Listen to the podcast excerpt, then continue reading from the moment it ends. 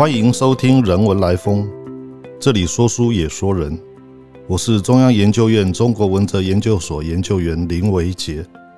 今天与大家分享的是哲学家的独白。大家应该都有自言自语的经验，尽管人类是群居的动物，但是绝对少不了自言自语的时候。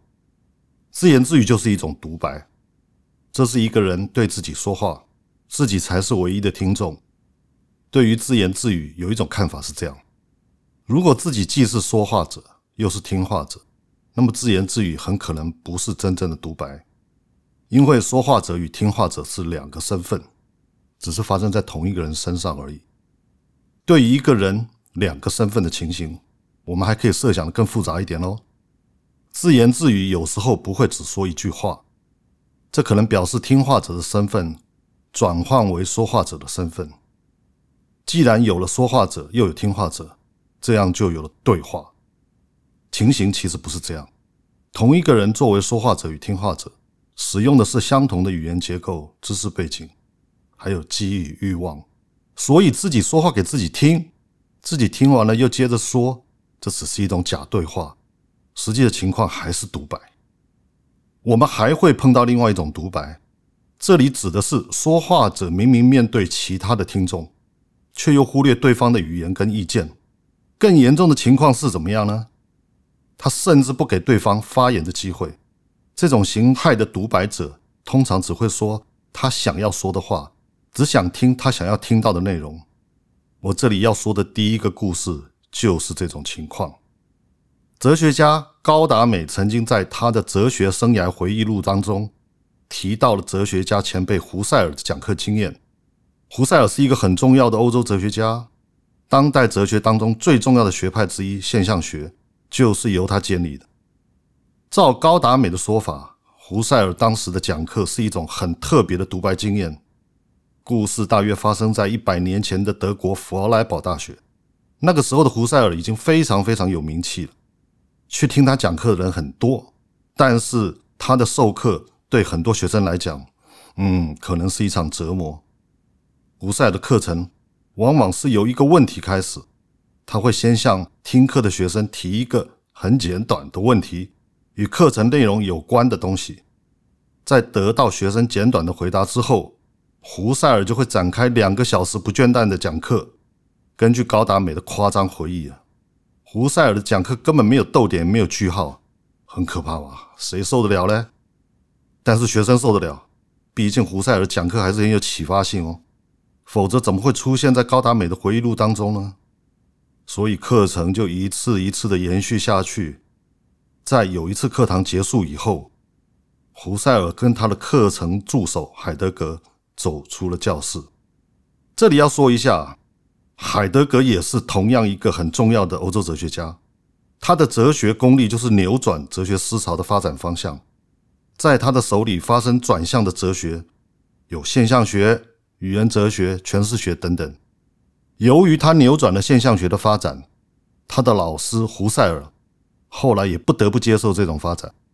不过他当时还是课程助手的身份。师徒2人走出了教室，行进间胡塞尔还很满意的对海德格说：哎，今天真是一次热烈的讨论啊。听到这句话的人很可能会笑出来哦。讨论到底有多热烈，是他自己觉得很热烈吧。除了开始时候向学生提出的问题，后来都是他的自问自答。整堂课几乎都是他的独奏，学生是坐在台下的，这表示他有真正的听众，可是他根本没有注意到学生的反应。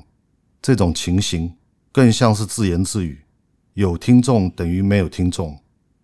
有趣的是，海德格听到胡塞尔的那句评价的话也没有什么反应，他让老师的独白到底。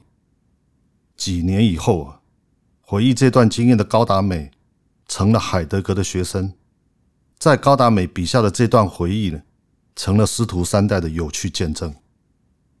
高达美的哲学非常强调对话的重要性，他认为人类的历史经验与存在经验都是建立在不断进行的对话当中，没有人能够单独活在这个世界上，人类的存在一定是处于一种共同存在的关系之中。维系共同存在的各种条件当中，有一项条件作为根本，那个就是交谈或者是对话。能够交谈或对话，我与他人的关系才会进一步成为我们。只有我们才不是个体的我，才能累积他人存活下去的经验，让各种记忆成为人类共同的记忆。当然啦，遗忘也很重要，借助的遗忘，我们才能够不断的调整需要以记忆的方式流传下来的经验。成功的交谈当中，大家会成为伙伴，这就代表一种亲近关系，像是朋友一般的亲近关系。高达美提醒到，谈话与友谊比邻而立，独白者没有朋友了。这里的独白者可不只包含课堂上滔滔不绝的老师，也包含任何形式的独白，例如处于权力关系当中顶峰的独白者。这种独白者往往也是独裁者，不管是集权社会还是民主社会都是这样。独白者只会说他想要说的话，只想听他想要听到的内容，所以不会有真正的朋友。没有朋友就不会听到真正的赞成或反对，所以也没有办法累积共同的经验。独白者要靠他自己更新经验，留存记忆，最后很可能就是经验错乱，记忆断片。接下来是第二个故事，鲁滨逊漂流记。作者笛福让鲁滨逊搭乘的船遇到了暴风雨，鲁滨逊漂流到一座荒岛，他在破败的船上找到了食物种子，还有一只狗，2只猫。鲁滨逊靠着种植农作物以及岛上找到的羊群就逐渐活了下来。可是他如何才能够排遣孤独跟无聊呢？这几只动物怎么够呢？他需要有人跟他自己进行真正的交流，才能够确认自己的真的存在。所以故事情节的安排上，就是他从食人族手中救下了那个土著。后来鲁滨逊给他的这个土人呢，取了一个名字叫做星期五，还教导星期五说英语。在我看来，星期五最重要的功能就是与鲁滨逊交谈。只有能够交谈的伙伴，鲁滨逊才能活得下去。鲁滨逊与星期五之间当然也有着常见的权力关系，这个就是主人与仆人的关系模式。在这种模式下，两人的谈话自然不会平等。但是什么样的交谈能够完全脱离权力关系呢？世界上很少有这种交谈吧。